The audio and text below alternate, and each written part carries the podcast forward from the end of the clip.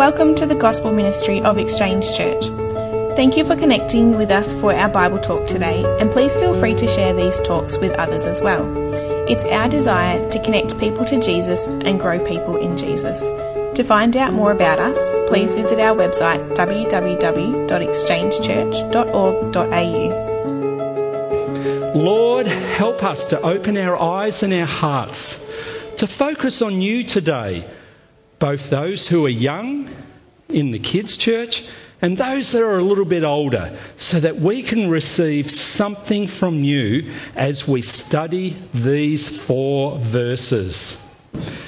Okay, the first question is How big is your God? Children, is your. Uh, fantastic, it's this big. How big is your God?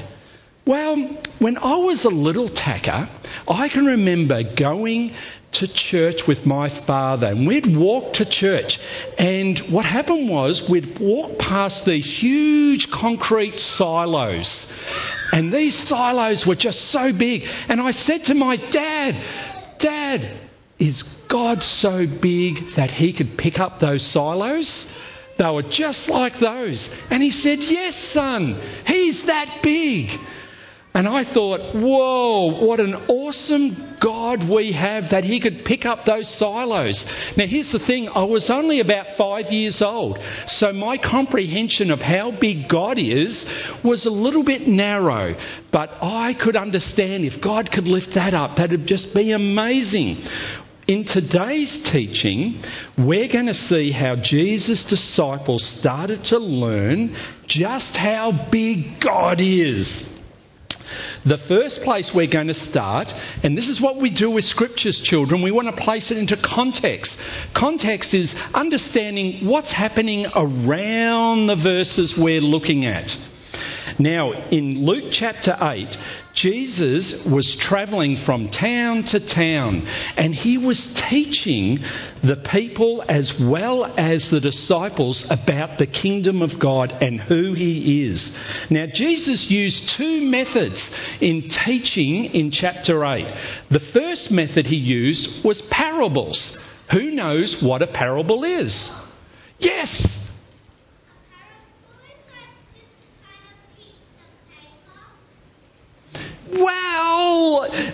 Parable can be written on a piece of paper. Would someone like to help out? A little bit more of a description of a parable. Maybe an older person. Yes, Audrey.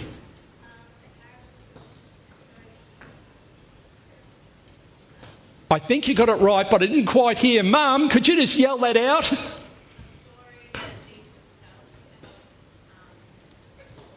Understand, exactly. A parable is a short story that helps us to understand a spiritual teaching. That's one way, and that's what he was doing in chapter 8. And then there was another way, and that was he was teaching through life's experiences. Other words, today we're dealing with a storm, the disciples on a lake, and this really happened. And Jesus used that as a teaching. Now let's begin. Luke chapter 8, verse 22. One day he got into a boat, and his disciples had said to him, Let us go across to the other side of the lake. So that they set out. Now, the lake they were talking about is Lake Galilee. Now, this lake is also known as the Sea of Galilee. Now, there should be a photo behind us there, and that's a satellite view looking down on it. Now, one of the unique things about this lake, kids, it's 212 metres below sea level. It's really low. It is the second lowest point on this planet. The lowest point is something nearby called the Dead Sea, and that's 420 metres below sea level. Now, if you drove right around that lake, it's about 54 kilometres long. That's about the same distance if you travelled from here to Nagambie. So that gives you an idea. The other thing about the lake is it's about 50 metres deep.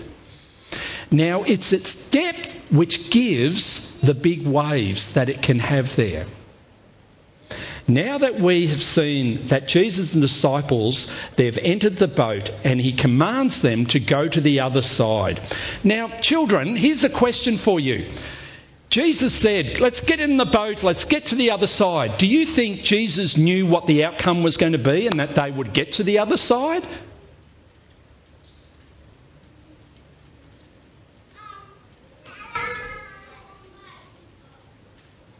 I didn't hear that. But the answer is yes. that he would know that he was getting to the other side. Now, let's just focus on Jesus' words in this verse. Let us go across to the other side. Jesus wanted to visit the other side of the lake, and Jesus had a specific purpose in mind to get across. Jesus didn't say, Let's go for a joyride. No, he wanted to get across to the other side. Jesus had a goal and a destination, and he had a plan as they hopped into that boat. Then we go to verse 23, and, and as they sailed, he fell asleep. And then a windstorm came down on the lake, and they were filling the water, well, filling up with water, and they were in danger. They set out leaving from the west side across to the east side of the lake. Jesus goes back to the back of the boat to lie down. Now, who knows what the front of the boat's called? This will be an adult question. The bow. What's the back of the boat? Stern. He went to the stern and he lied down. Now, I, it's also with some of my research, it could be expected that there was a bit of covering at the back that he lied under. Another version, or another, if you read this story in the other gospel, it says he actually laid down on a cushion. Then a fierce gale came, to send it on the boat. Now, when I was 15, I went on a Christian camp out at Lake Eppalock, and we did an overnight trip and we were in these kayaks and canoes. And as we were travelling out, the waves started coming up and I became terrified. I thought, are we going to make it? We're out in the middle of the boat. Fortunately, we had life jackets on and I found it a terrifying experience. I can't imagine what was taking place with these disciples when they were on this small boat. Now, the Sea of Galilee is surrounded by a whole lot of mountains. Now, these mountains, what happens is the winds came and rushed through the mountains and they would stir up the ocean on Lake Galilee so that formed these great big waves. The events actually of this story makes you think there is something supernatural happening here. The timing was perfect. And this wasn't just any storm, this was a storm that was supernaturally created. Okay, the word, there is actually a Greek word that they're using here to describing what's happening with the filling up of the boat. And I'm going to attempt to say it. I'm no Greek scholar. It's called saplero. And what that means is it fills up the boat completely. Now, children, one of the things when we do messages up here is we do a whole lot of research. And one of the things is we look at some of the Greek words. Why? Because the Bible, the New Testament, was written in Greek. And sometimes the English understanding isn't as clear. So we go back to the Greek to get a more of an understanding what's taking place. And what we're learning here is that the boat was filling up with water. The book of Mark also, there is an account in the book of Mark, it also gives us the story saying the boat, boat had waves crashing in on it so that it was filling up and they were in real danger. Okay, Audrey, have you got your coat on? Oh, it's starting to get wet and it's just filling up. There's waves crashing everywhere. And you're kind of thinking, what are we going to do? Do you think they got the umbrellas out to help them? No, I don't think they got the umbrellas. I don't think they could cope when you got waves like that pouring down on them. It was terrifying. Now, the book of Matthew also has an account, and it said the boat was being covered in waves. Clearly, this would have been a hair raising experience for all those who had hair, not Doug. Now, we need to remember that the disciples were fishermen.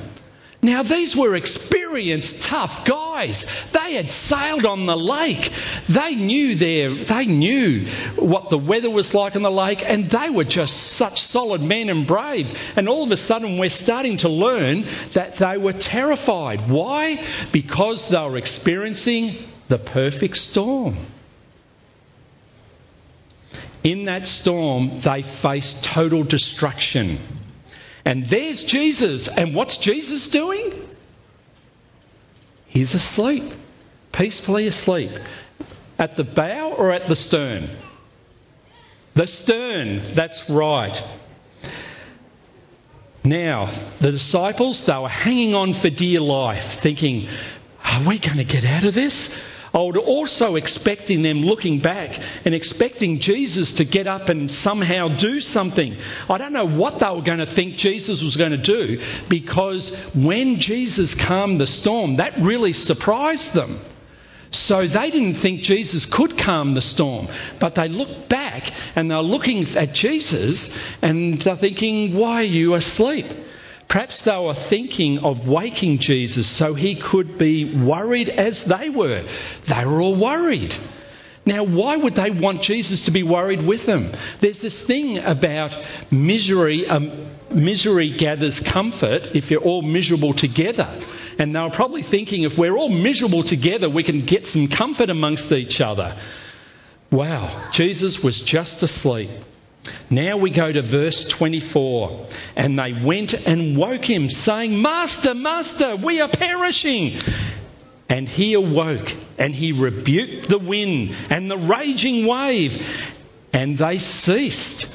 And there was a beautiful calm. Finally, the disciples couldn't take it any longer. One of the disciples, we are told, went to the rear to wake up Jesus. Now, we've been studying Peter in at Children's Church, and we've been hearing how Peter just keeps stepping into and doing all sorts of things. And I just got a feeling it might have been Peter. We're not told, but I've just got a feeling it was Peter that went back to wake up Jesus. So just imagine this scene. We have the boat being tossed with the waves to and side, we've got waves crashing in on the boat, filling up. And there we have Jesus sleeping peacefully to the disciples, this would have seemed bizarre. Now, the disciples were thinking, we're going to die here. This is terrible. We're not going to get out of this. The book of Mark actually accounts and adds a little bit of extra, and it says the disciples were quoted and asking, Do you not care that we are perishing? Now, by that comment, it is clear the disciples were bothered that Jesus wasn't even interested in them. Don't you care that we're perishing here? So, what did Jesus do when he woke up? He rebuked the wind and the waves, and there was this beautiful calm. Verse 25 He said to them, Where is your faith? And they were afraid, and they were marvelled, saying to one another, Who then is this that commands the winds and the waters, and they obey him? So, aroused from Jesus' sleep, did Jesus go and get a bucket like the rest of them, getting the water and just tossing it out? Sorry, Doug. Did he, did he do that? Or did Jesus go up to the disciples and saying, I'm worried too as far as what are we going to do? No, Jesus had total control. He rebuked the wind, he rebuked the waves, and there was this beautiful calm. The disciples are then left asking a very deep question Who is this man? Okay? This is a very deep question. Who is this man? He commands the winds and the waters, and they obey him. Who is this Jesus? Now, here comes the spiritual lessons for us that we're teaching today. Jesus says, Where is your faith? The book of Mark expands on this by saying, Why are you afraid? Do you still have no faith? That's what Jesus said to disciples. Now, the question is, what faith are we talking about here? What's Jesus talking about? Does Jesus mean that they should have had enough faith that Jesus had the power to calm the seas and the winds and the ocean and everything? Well, maybe.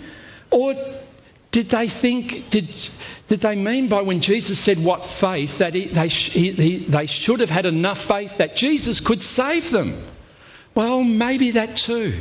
But I've just got a feeling by researching this, I think what Jesus is teaching us here is they didn't have enough faith in Jesus' word. Okay?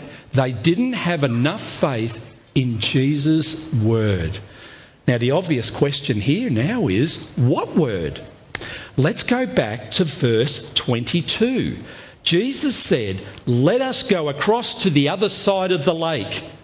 Jesus knew they would get to the other side. Had they had enough faith to know that Jesus' word would come true, that they would get across to the other side, they would have realised they were going to get there. What did the storm mean? It meant, yes, it had slowed them down. Yes, it had added burden onto them. Yes, it certainly gave them a great deal of inconvenience. But Jesus tells them off for their lack of faith in his word. Jesus knew when he hopped in the boat that what was going to happen. He knew the storm was going to happen. Jesus was testing the disciples' faith in teaching them a very important lesson about trusting in his word. Now, how did the disciples go from 1 to 10, where 10's fantastic and 1's not too good? They didn't do too well, did they? The disciples, well, it was a pretty low number. The disciples actually failed miserably. Had they believed in Jesus' word and the power of God, they wouldn't have to suffer in fear and panic. This is the powerful lesson for us. Today, I've actually got two lessons one for the children and one for the adult through this story. First, for the children, how big is your God? If everyone turned around, you would see them reaching across. That's how big our God is. Well, I'm telling you that God is that big and so much bigger.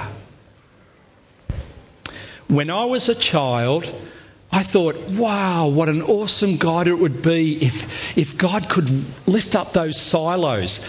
To me, that was the extreme of what I could comprehend how big God was. I couldn't grasp how big God was.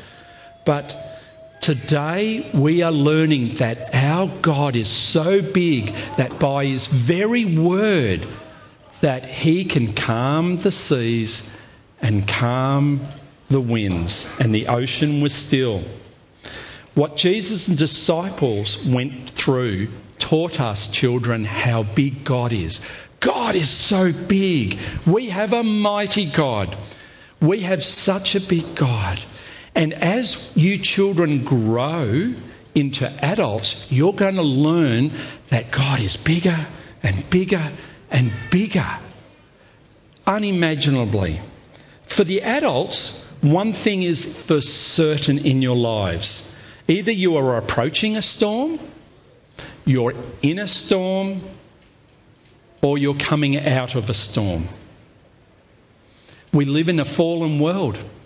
And this is just what happens. What Jesus is teaching us today is a simple teaching that the children can comprehend, and that is trust in His Word. Children can comprehend that. Trust in His Word. He will get you to the other side. Now, why aren't we so peaceful at times when the storms come? And often it's because we fear more than we trust. Let me say that again. We fear more than we trust. Here is the encouragement. Even if our faith fails us, as did the disciples, even when we assume the worst and believe we are going to perish, God's plan doesn't change. If his plan is for us to get to the other side, we will get to the other side. When the disciples woke Jesus, they'd given up all hope. They were going to perish. 2 Timothy 2:13 says, "If we are faithless, he remains faithful, for he cannot deny himself." So what's Jesus saying in that? Even when our faith gets weaker, he always remains faithful to us. So who is Jesus talking about? By his very words, Jesus can calm the sea and stop the wind. Who is this Jesus who carries us through the storms of life when we experience them and they just hit us? This is the same Jesus that went to the cross to die for our sins. The first thing about coming to Jesus is recognizing with absoluteness in the whole, every ounce of your body is your desperate need for needing a Saviour. It's our sin that has separated us fully from God. We are so desperate for a Saviour, and we need to recognise that in our lives, that it's only Jesus. What I love about the gospel message is that it is simple enough for the children as it is for the adults. Children, is there any other way to be saved except by Jesus? No. Adults, is there any other way? Tell the children. No. It's only through Jesus. There is no other way. It's only through Jesus. Romans 3:23 says, "For all have sinned and fall short of his glory of God, and is justified by his grace as a gift through the redemption that is in Christ Jesus." What does this verse mean? It means we have all failed. We have all sinned, and our sin separates us from God. It's our relationship with, with God is given to us as a free gift. How is that free gift given to us? It's through Jesus going to the cross. We could do nothing to be saved. It was all about Jesus. He is the one that commands the waves and the winds. He loves you so much that He died for you to go to the cross. And you know what? He could have gone to the cross and called down a legion of angels to rescue him just by his word, but he didn't. He went to the cross willingly. And that's such an important thing for us to understand. He went to the cross willingly because of you and because of all the children. It doesn't matter who you are today, young or a bit older either a person approaching a storm, going through a storm, or coming out of a storm. Jesus is the only answer. If you are a child or an adult wanting to know more about Jesus today, Rob is here, I am here, Pastor Todd will be here next week. Talk to any of us to learn more about Jesus. Let us pray. Although, Lord, this is a simple message, let its truth dig deep into our lives, young and old. Help us to continually grow in the knowledge of your depth, no matter how old we are. Lord, I pray for the children of Kids Church that every week they come, that they'll be encouraged to follow and grow in you. I ask the blessing upon the kids' church teachers as they take the time each week to prepare the lessons for the children.